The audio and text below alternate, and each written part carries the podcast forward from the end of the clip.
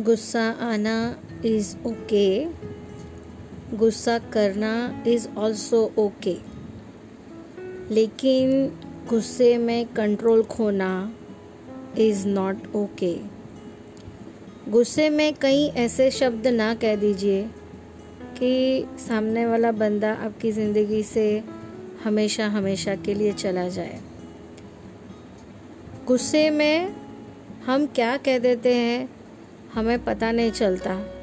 लेकिन ऐसा सुना है कि गुस्से में अक्सर वही बोला जाता है, जो मन में होता है। तो अगली बार जब भी गुस्सा कीजिए तो ज़रा लिहाज रखिएगा।